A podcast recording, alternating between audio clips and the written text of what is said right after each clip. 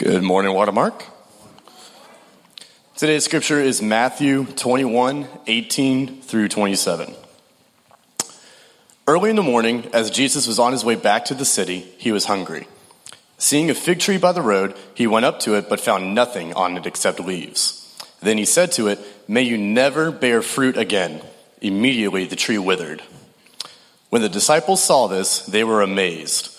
How did the fig tree wither so quickly? They asked.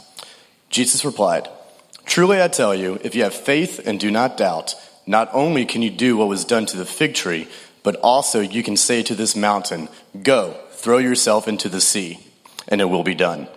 If you believe, you will receive whatever you ask for in prayer. Then Jesus entered the temple courts, and while he was teaching, the chief priests and the elders of the people came to him. By what authority are you doing these things? They asked. And who gave you this authority? Jesus replied, I will ask you one question. If you answer me, I will tell you by what authority I am doing these things. John's baptism, where did it come from? Was it from heaven or of human origin? They discussed it among themselves and said, if we say from heaven, he will ask, then why didn't you believe him? But if we say of human origin, we are afraid of the people, for they all hold that John was a prophet. So they answered Jesus, We don't know. Then he said, Neither will I tell you by what authority I am doing these things. All right. Thanks a lot. Oh, perfect. All right. How's everybody doing? Everybody all right? Okay. Good, good, good, good. Um, so, two things happen in this passage. There's a thing with a fig tree that a lot of people scratch their heads at. And then for some reason, it's followed up by a confrontation about authority in the temple. Uh, these two things go perfectly together, even though they don't look like they do. And we're going to talk about that and talk about why and what is going on here. And uh, this is a wild passage uh, when you like when you when you look at it from a first century perspective. So let's pray um, and ask for presence of mind and heart. And uh, yeah, let's do this, shall we? Let's pray. Father, we come to you and we ask for uh, unity of heart, unity of mind. We ask for presence of heart and mind. I ask that you would reveal to us some things that we need to see, some things that we haven't uh, been privy to, some things that um, our eyes need to be opened about. I ask that as I speak, that I would, I would speak clearly, um, that uh, these thoughts would be received and mulled over in people's minds and in hearts and minds, and that, uh, and that we would all collectively um, be molded into your fashion, your image. May our lives take on, uh, every time we gather, may, may our lives take on um, a little more of your presence, a little more of, uh, of your image, and let people see that in us. Thank you, Father. Um, Restore us to our vocation. Restore us to the, uh, the authority that, that you intended for us to have in the world. We love you. Amen. Okay, so we're going to start right here, uh, verse 18 and 19. Um, before I go here, I want to remind you the day before this, um, here's what happened. Jesus um, led a bit of a protest parade against uh, the Roman Empire, who was holding their own protest parade on the west side of the city. Jesus is coming in from the north. He has his own parade and contrasts himself against um, the Roman display of power. Second, um, oh, sorry, I thought you were flagging me down, Michael. You do you. Okay. Um, Second, uh, Jesus then walks into the temple, and on his way in, he grabs all the people who have been excommunicated from the temple for whatever reasons of impurity. And he drags them all in, and he heals them. And uh, he stops the sacrifices, he flips the tables, and for about two hours or so, the temple became what it was supposed to be all along a place of healing and wholeness and restoration instead of a place of the pouring out of blood and sacrifices and demands and condemnation. Um, Jesus made everything as it should be, which is what Jesus does. That's what shalom is. Things being um, as they should be. That's what the intention of, of the Word of God is to bring peace um, and the mission of God. Okay, so after that, he goes home. Uh, not to his home, he stays in someone else's home in a town called Bethphage. Uh, Bethphage is a Greek word which means, uh, it's an Aramaic word which means um, house of dried figs. That will come into play. It's not just a random thing. Um, there's a reason he went there. Um, and, uh, okay. I think we're up to speed. He gets up in the morning and he starts heading towards Jerusalem. And here we go. Early in the morning, as Jesus was on his way back to the city, he was hungry. And seeing a fig tree by the road, he went up to it and found nothing on it except for leaves. And then he said to it, May you never bear fruit again. And immediately the tree withered. Now, people read this and they think, well, I don't understand what he's doing here. I don't understand. It, seems a little uh, childish. It seems um, like he's throwing a little tantrum. Like, what's going on? Is he hangry?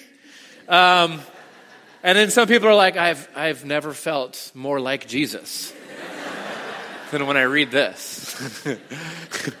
um, I too have cursed at my fridge when there's nothing in it. Now, um, so, uh, there's something going on here that we need to understand, um, especially in light of the reaction of the disciples. So look at how the disciples react. Um, when the disciples saw this, they were amazed. How did the fig tree wither so quickly?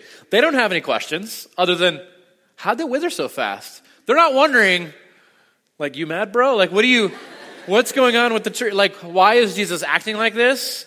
Why is he cursing the fig tree? They don't have any questions, any quandaries at all. They're just like, wow, look how fast that thing withered.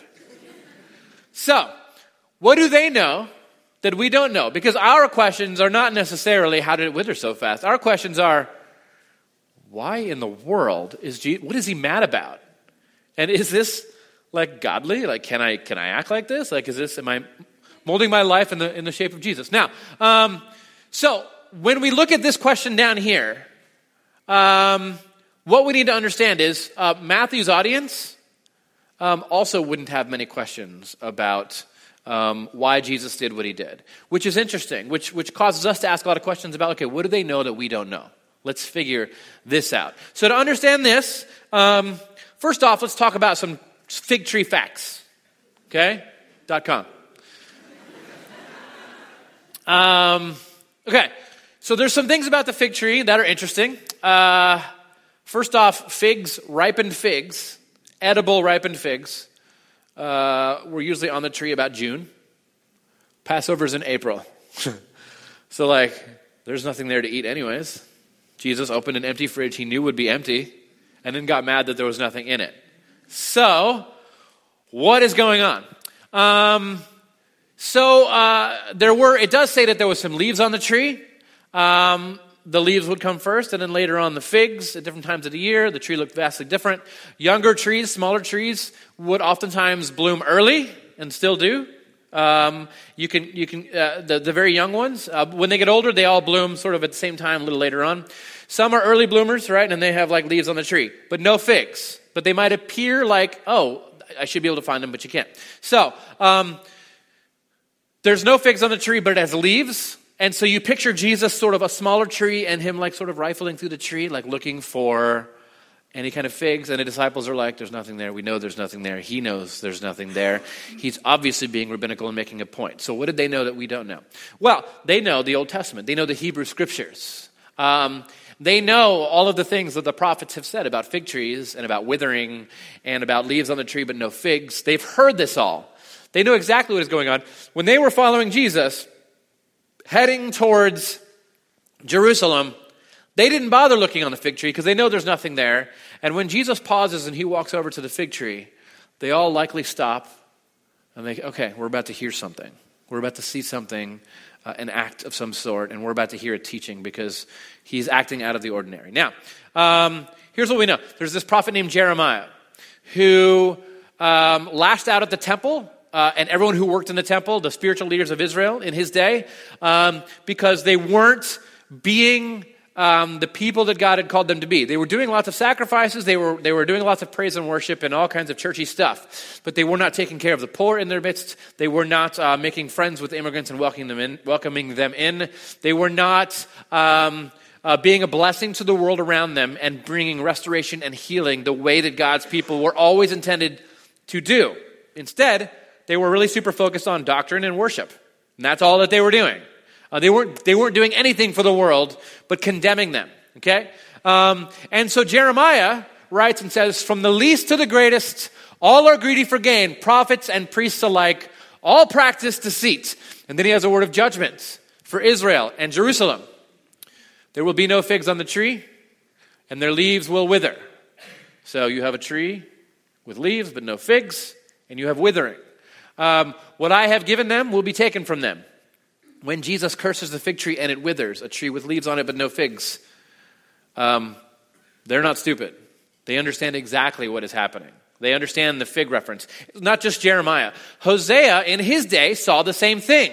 He also wrote out against God's people and the leaders of God's people who were not exercising justice and mercy in the world, um, were not working to bring healing and reconciliation of all things to, to God in any way. They were, again, um, they were doing their temple practices, but they were also, Hosea describes God, God's people in the form of a marriage. Uh, Israel and Jerusalem are, are the wife, God is the husband, and they are bound together by a covenant. Um, and every time Jerusalem seeks the approval of other earthly kings, he says, You are cheating on me. He literally calls Israel a whore and says, You are cheating on, on the message of God is you are cheating on me with these other world leaders that you want the respect of. Okay? That is the language Hosea uses for the people of God. Um, and Hosea says, I will stop all her celebrations. He's speaking as God. Um, her yearly festivals, her new moons, her Sabbath days, all her appointed festivals. I will ruin her vines and her fig trees, which she said were her pay from her lovers. Um, he says, even the things that are good in your midst, you're attributing and saying that you got from these other kings and worshiping other gods. And he condemns the whole thing. But Hosea remembers a time when it was not like this. He can look back in Israel's history and he can say, there was a time when, like, when, when, when we were the people that God had called us to be, and you were, you were, you were doing things right, and you were exercising justice and mercy. Um, and he says, When I found Israel, it was like finding grapes in the desert. When I saw your ancestors, it was like seeing the early fruit on the fig tree. It was, I'm starving and there's something beautiful. This is what it was like for the world to see you. But it's not like that anymore because there's nothing for anyone to eat. There's no figs on the tree. Um, the prophet Micah recognized the same thing. He says, You once were great and you were the way you were supposed to be. But now, Micah says, there is no cluster of grapes to eat, none of the early figs that I crave. And these guys are all speaking for God, and they're saying, This is the thoughts that God is having about you right now. So, when Jesus walks up to the fig tree, when he's leading them from the town of Bethphage, like they're all, it's all beginning to come together. Like, oh, we stayed in the house of, of unripened figs, and then we're walking towards Jerusalem, and there's a fig tree, and Jesus stops us, and he walks over to the fig tree and makes a scene. He's not mad because there's nothing to eat for himself. He's mad because there's nothing to eat for the world on the fig tree. The fig tree by the first century had come to be representation of Jerusalem because that's where the temple was. And so people would, would speak of Jerusalem as a fig tree. The ancient writings always mention fig trees. We are the figs and the world craves us. It was like the best fruit that people could desire back then. I mean, if, if you've had a fig Newton, you know. Like, people want them. Like, it's not a cookie, it's fruit and cake. Um, it's, it's ravioli, right? Um, I'll fight you on that. Now, um, okay, so Jesus is basically saying um, Israel is no longer bearing the fruit that they were called to, to bear. And I, I want to make this like, like as forceful as possible. Jesus walking into Jerusalem and cursing a fig tree is a huge deal. Okay? It is a scene. It is like, okay, we all recognize this, right? Merca, right? Um, we're like, you see this and you're like, yes, that's our, that's the bird and it's a flag. And, and they're just, it's just a bird. It almost was the turkey. Did you know that? It almost what it was. Okay, now, um, just picking, picking things and say, I think that represents us. Sure. But this now, the eagle represents America. So, Jesus cursing the fig tree walking into America is like crossing the border from like Canada into America and while you're doing this, burning the American flag and spearing an eagle and saying, Let's go. All right? Everyone's like, Oh, I think we're going to cause some trouble. I think things are going to end badly. And they, and they did end badly. This, what he's doing is wildly offensive to Jerusalem. Cursing a fig tree and then entering into the city, everyone knows what you're doing. And Imagine how many travelers were on the road that day. heading into Jerusalem. And they're like, Keep walking, son. Don't look at him. Keep walking. Now, okay. Um, then Jesus turns around and looks at his disciples. And they get out their pens and papers because they're about to hear something and they know it. Okay? So they're amazed that, wow, the tree withered incredibly fast. Okay? Notice, this is the difference between what Jesus did and what the prophets did. The prophets were constantly saying, You're not bearing fruit. This is all going to fall. It's going to wither. If you don't bear fruit, the tree will wither because it's unhealthy. It's going to wither and die. Jesus doesn't see fruit on the tree, and he curses it, and Matthew says it instantly died. So, what Jesus is saying is, Time's up. We're done. Uh, you've had many warnings, you've had many chances. It's been long enough. It's over. Now I'm entering into Jerusalem to take your place. Okay. Um, so Jesus turns around and looks at his disciples. Truly I tell you, if you have faith and do not doubt, not only can you do what was done to the fig tree, but also you can say to this mountain, Go throw yourself into the sea, and it will be done. If you believe, uh, you will receive whatever you ask for in prayer. Now, um, a lot of people quote Matthew 21 22 by itself in American context, um, and they ought not do that. Um, things mean in the Bible, okay? When we're talking about biblical interpretation, the Bible means only what it meant to the, the person who wrote it, what they were saying to the person who was receiving it. That's what it means, okay? You can ruminate and you can say, um, I think this is true, and maybe it is true, and I think this is true, and maybe that is true. Don't make the Bible say things that Jesus was not saying. The topic that Jesus was talking about was Jerusalem and God's people not bearing fruit. When he talks about a fig tree withering, he's not literally talking about a fig tree withering. He's saying, You can do this too. They know what he's saying. He's saying the fig tree is Jerusalem. He's saying we can bring reform. Us, a band of, of failed rabbinical students they were now fishermen and tax collectors and zealots and all this stuff. And he gathered us together, and we can make a difference. We can bring this thing down that has gotten corrupt and is not bearing any fruit for anyone? He goes, Yes. Um, and remember, we've talked about this before. Um, when Jesus spoke about moving mountains, this is like the third time he said this, and I've talked about this already. Um, a great teacher in the, in the first century who could expound and interpret scriptures really well, who could explain and resolve difficulties, was regularly known as an uprooter, uh, a pulverizer of mountains, someone who could move mountains. And what they're saying is um, they always spoke about the Torah, the law, as a path that you were walking. Um, they would say the Torah, uh, the law of God, is a finger pointing. And so you're walking this path, but there's a mountain in the way. And a great biblical teacher in the rabbinical world was one who could take this great difficulty that kept you from adequately following God in the right way, this thing in Scripture, and who could teach it to you in a way that removed the mountain and allowed you to walk straight. Okay? Um, this, I, I, believe this still holds true today. Um, that this is work that needs to be done. People approach the scriptures and they say, I want to walk in the path of Jesus, but there's something here I don't see. And a lot of people, their answer is just simply, well, have faith and do it. It's not a good answer. Um, there are mountains that need to be moved, that need to be like made valleys, okay? Um, and this is all through scriptures. Um, so in his day, what he's saying is um, the things that have become mountains, that have kept people from following God the right way, those mountains can be not just moved, thrown into the sea. Remember, the sea in Jewish theology was this evil, dark place that they didn't go near, a place of uselessness and chaos where demonic activity was. Like, you could throw it in the sea. Like, it's out of your way and it will never come back, right? So, this is what Jesus is talking about. Um, there is something that is in the way of people in the world coming to God. There is a mountain in the way, and you, my people,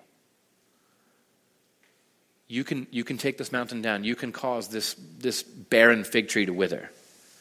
This is what he's talking about when he says, um, if you believe, you'll receive whatever you ask for in, in prayer. He's specifically talking about a subject. This is the subject, okay? Um, that doesn't mean you shouldn't ask for other things. It's perfectly fine. Um, but don't make this passage about what it's not. Um, so, um, the interesting thing is, when Jesus specifically talks about moving mountains, um, they're walking towards Jerusalem, which is called the Temple Mount. When you go to Jerusalem, you go up. When you leave Jerusalem, you go down, no matter which way you go north, south, east, or west. You go down. So Jesus is like, this is, there's layers where we slept last night, the words I'm using, the mountain, the fig tree, the whole thing. He's an incredible teacher. He's a prophet. He's using props. He's a, he's a rabbi. He's like offering quandaries. He's causing an uproar. This is what they did. It was brilliant and beautiful. And Jesus is using, using the entire arsenal. He says, the Temple Mount, the, the center of God's work, has actually become a hindrance to people actually finding healing in God. And their time is up and they're done. And we are going to start this new thing. So, um, that's the first part, okay? Um, this is the first event, and now there's a second thing that happens when we go into the temple. Uh, Jesus entered the temple courts. That would be these areas over here. Maybe came in through the tunnels over here. Um, and over here as well. Uh, Jesus entered the temple courts, and while he was teaching, the chief priests and the elders of the people came to him. Okay, Let's paint this picture. Jesus is there, hundreds, possibly thousands of people gathering around him to hear what he has to say. It's quiet, and he's teaching, and he's saying things that the people in the temple do not like, the temple leaders, because it is a threat to their very authority. And he's like, I'm not trying to hide that. I literally just like withered a fig tree out there. Okay, I, I just I killed your eagle, and here I am uh, for all these people to help them learn to kill eagles as well. Um, and and they are threatened by all of this. So um, the elders of the people. The elders, each Jewish town would have these Jewish elders. They were usually, um, uh, sometimes, uh, most of the time, they were like rabbis or retired rabbis, and they, uh, they were just the wise old men in the town. And people went to them for all the advice, and people looked to them when anything happened. They would look to them and be like, What do we do? Um, so the elders come walking up to Jesus, who is teaching these new things that are threatening the temple. By what authority are you doing these things? They asked. And who gave you this authority? So, big question. They walk up to him, Who do you think you are? Teaching like this, doing this kind of things. I heard you, I heard you flip tables yesterday. Okay, what are you doing here? What, who, who gave you all this authority? It's not just that. Um, they recognize his authority. There was a way that the, that the rabbis taught that meant that they had been trained um, in interpretation, in communication. Um, you can tell a professional. Um, even in Mark 1, um, it, Mark 122, it says, it says, they hear him talking, and it says they're amazed at his teaching, for he was teaching them as one having authority, not as the scribes. In other words, like, you can tell he's highly trained, not like the scribes. The scribes teach, but they're not trained like rabbis are, and you can kind of tell. This guy's a professional. He's obviously studied, he obviously knows what he's doing. Who taught this guy? This is what they're saying. Um, by what authority are you doing these things? And he asks, Who gave you this authority? Now, authority in the Hebrew scriptures is uh, the word is is this Hebrew word shmicha. Everyone say shmicha. Yes, okay. I mean, could have been louder and like more Jewish, but whatever. Um, so shmicha is I love to say it is um, it's I mean, even if you look it up today, they still refer to Jewish ordination as shmicha. Like um, when someone becomes a rabbi, they receive their shmicha, their, their authority. And the way this happens is you would lay your hands on, on the, um, the rabbi. Uh, the previous rabbis would lay their hands on the new student who was becoming a rabbi, and they would pronounce some stuff over it. You can see a lot of it uh, in scriptures. The, um, the ordination of, of Isaac to Jacob happens in, in Genesis 27 in a specific way. And then later on, it's passed down as Jacob um, ordains uh, Ephraim and Manasseh uh, in, Genesis, uh, in Genesis 48.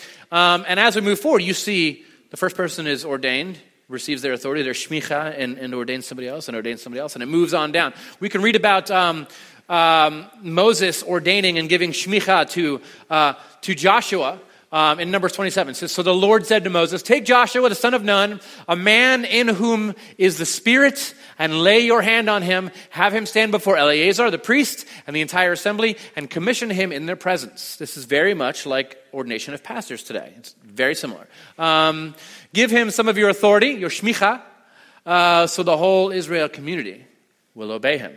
So, um, there is a recognition by the current authority that this person has authority. We ordain them to do the work. Um, as a rabbi, you were free to, if you had been ordained and, and received your shmicha, then you could, um, uh, you could interpret scriptures in new ways. You could gather disciples. Um, you could um, do all kinds of things and, and teach in specific ways.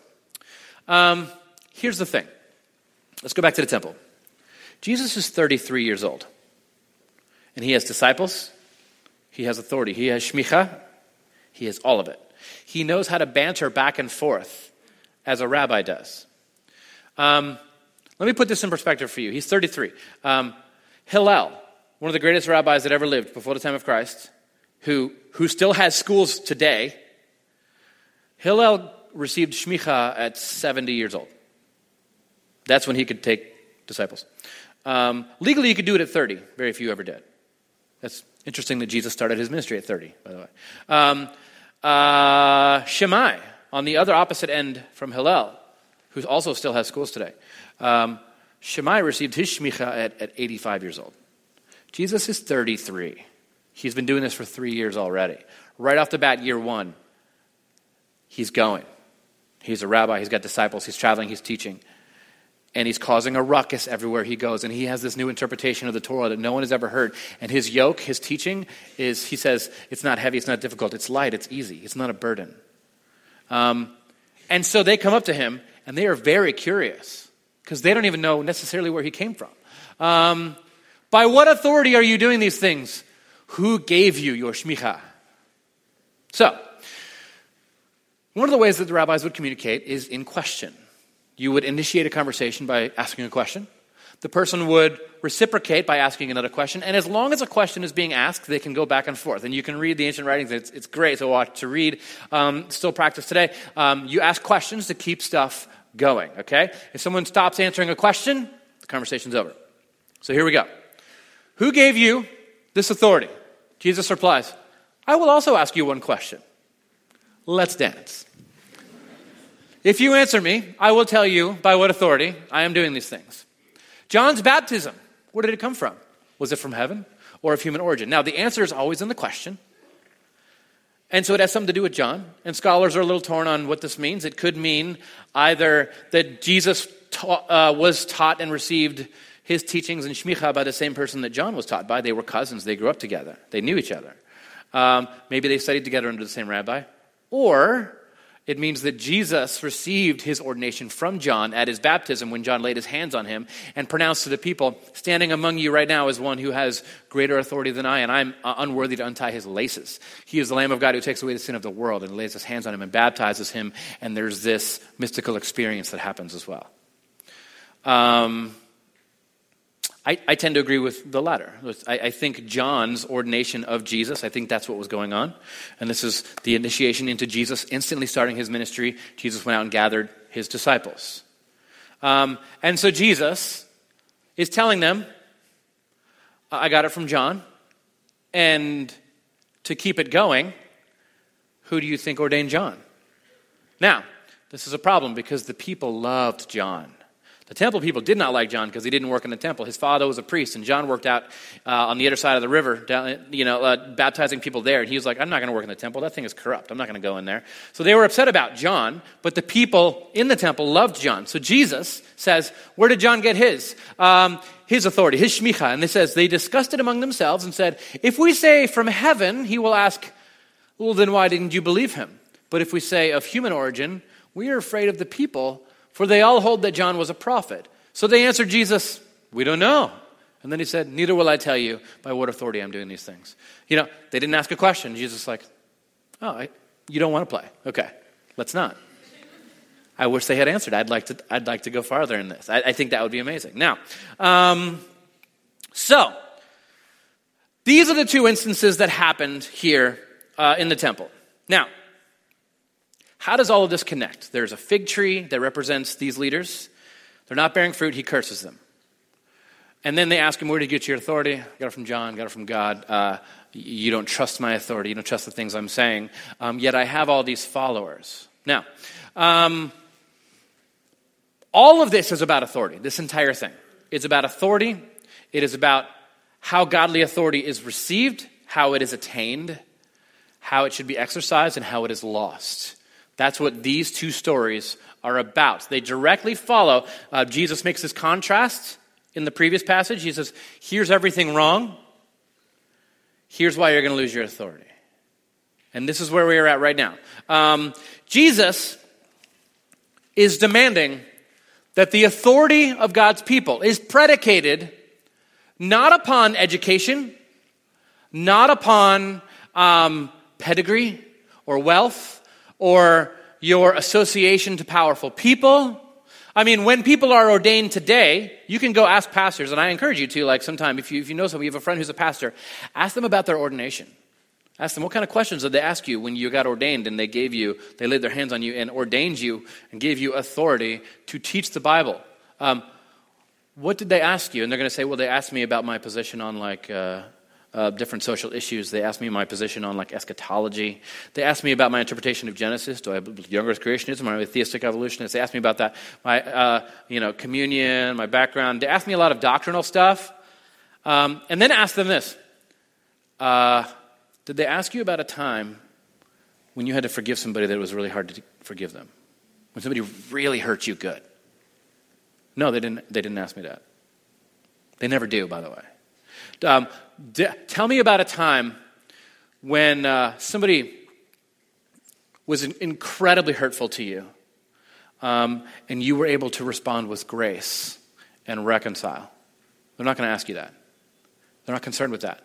Um, tell me about a time when you poured out, like you reached deep in your pockets and poured out for somebody who was desperately in need. Tell me about a time where you took someone in to help them. Tell me about a time, and, and you could list all these things that are the things that Jesus did. Tell me about, metaphorically, a time when you had to wash somebody's feet um, and humble yourself before them. They don't ask this stuff. You know what they ask when people are being ordained? Where'd you go to school? What'd you study? Um, who'd you study under? Oh, yeah, that's a good pedigree. Um, uh, send me a Vimeo link of you preaching. I really want to see you get it just nail it, right? Like, um, how, like, um, how, show me some books you've, you've written. How many marketable skills do you have? And really, modern evangelicalism tends to look a lot more like the temple and their leadership than it, than it did with Jesus. Jesus specifically links the authority of God's people to the fig tree. Do they bear fruit? All that other stuff can be, can be taught and can be learned. Do they bear fruit? If not, um, I'm not going to ordain them. Jesus, the way he made disciples was he gathered these 12 Jewish boys to symbolize Israel, reunited, and him as king. And he led them and, and said, Follow me. Everything I do, you're going to do. And he's washing people's feet and he's healing people. And along the way, he's picking up all kinds of other disciples, an outer ring of disciples. He just did two days earlier blind men sitting on the side of the road who had been kicked out of the temple because they're blind, which makes them impure and unclean. They were outcast and ostracized as sinners and impure. And Jesus goes to them, and how does he make disciples? He kneels down and he says, Where did you go to school?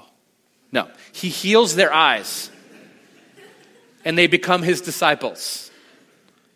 That is how Jesus made disciples. He made their life whole again. He, he poured himself out for them to bring them healing and wholeness.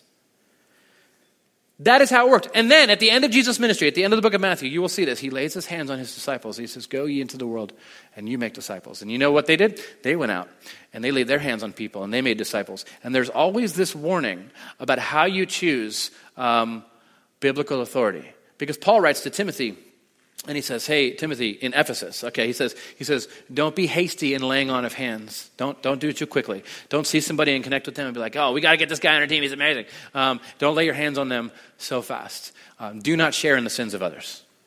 This is one sentence. By ordaining people who do not bear fruit as your authority, you are sharing in their sins and taking part in the crimes they commit against other people, in the sins that they commit against God, against the injustices that they pour out on the community around them. And when they arise to be a terrible leader or a bully or whatever in their church, when they steal from the church or when they in your community, every, when they do this, you have shared in their sins. And that's like threatening. Like that's scary for Paul to say this to Timothy. Don't share in their sin. Don't be hasty to choose your leaders. Um, watch their life. Do they bear fruit? Do they pour themselves out?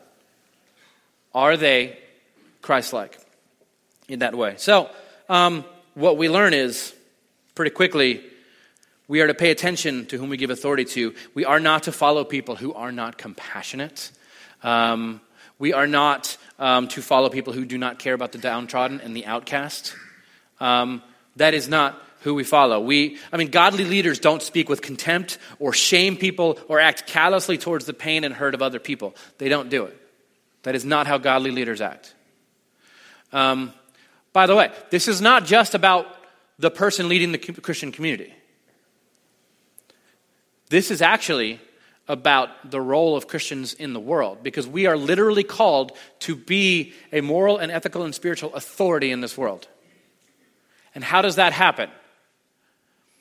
People make you authority and look up to you when you bear fruit and you bless them, when you bring healing to their lives, when you see mountains in front of them and you move them to make things easier for them to work their way towards God and healing and everything. There have been times in human history where the world has looked to the church to seek answers and said, Speak for God now, what do we do? That has only happened when the church has been the presence of Jesus in the world. I would argue for the vast majority of Christian history, it has not been so.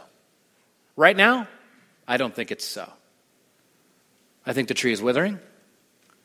Um, I think we need to contemplate long and hard about how we make and choose leaders and how, how we go about earning authority in the world as God's people. How are we making disciples? There's two ways to do it. There's two ways that, um, that God's people lead. Um, Dallas Willard says you can, you can push people or you can pull people. Uh, here's, a, here's a quote from him. He says, In life, some things can be some things that can be pulled cannot be pushed, and some things that can be pushed cannot be pulled. Making disciples is a matter of pulling people, of drawing them in through who we are and what we say. It is an invitation, it is not a standing back and condemning. If we really want to make disciples, if we want more and more people in this world that see Jesus as King and that see justice and mercy and, and as, as the way, um, that see Jesus as the one that we follow.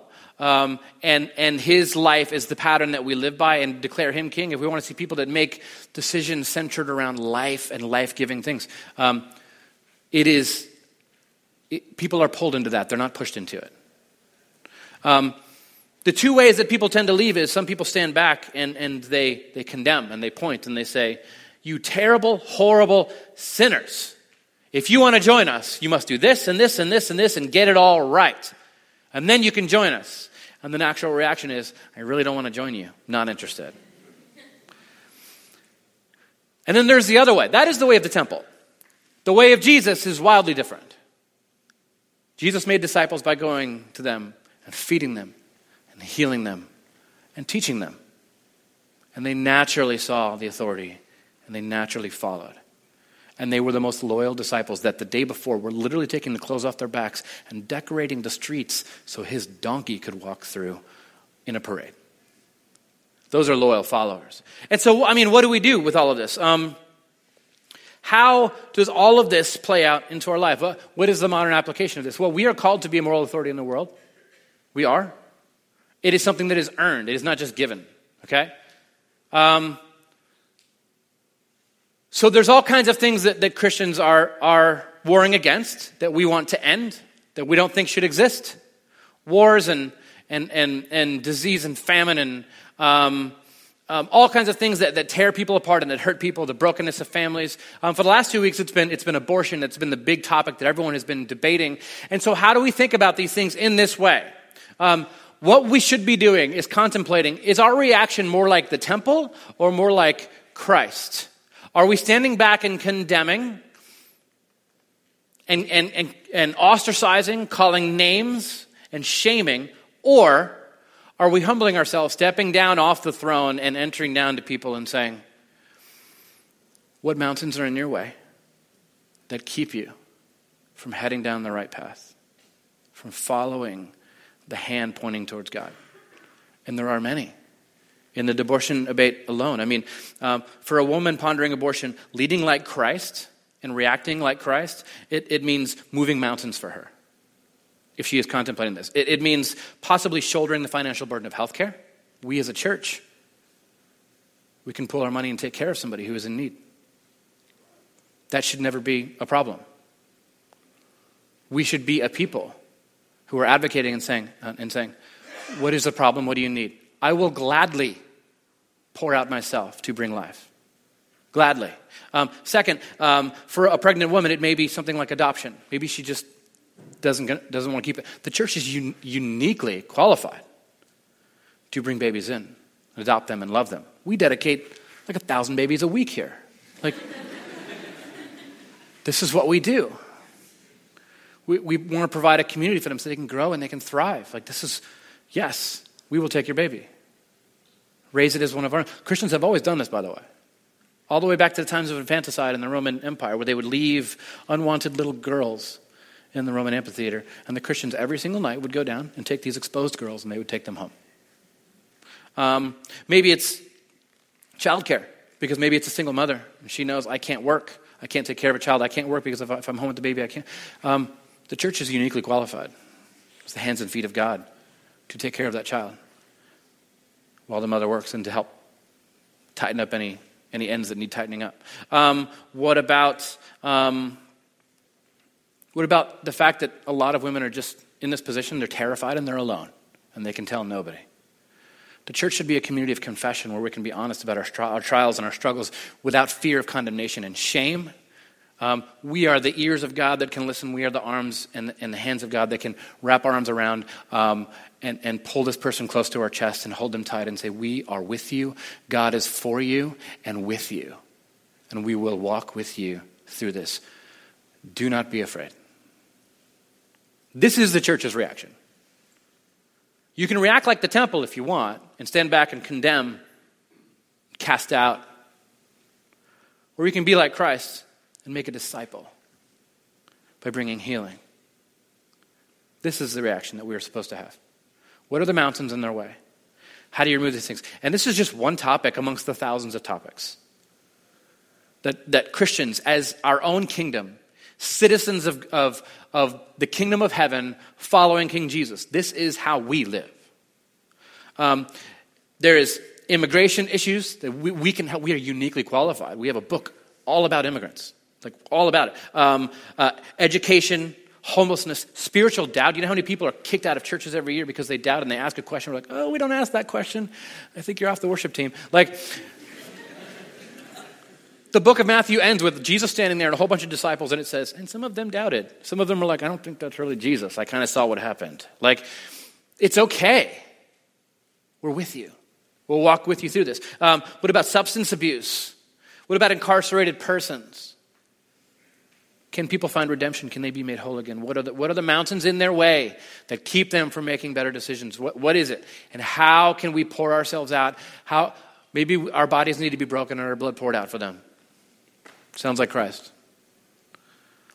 Um, but if we don't, if we choose to go the route of the temple, the fig tree will wither, it will not bear fruit, it will be done and the responsibility of the moral and ethical authority and spiritual authority in the world that people gave an ear to, it will be taken from us and given to another movement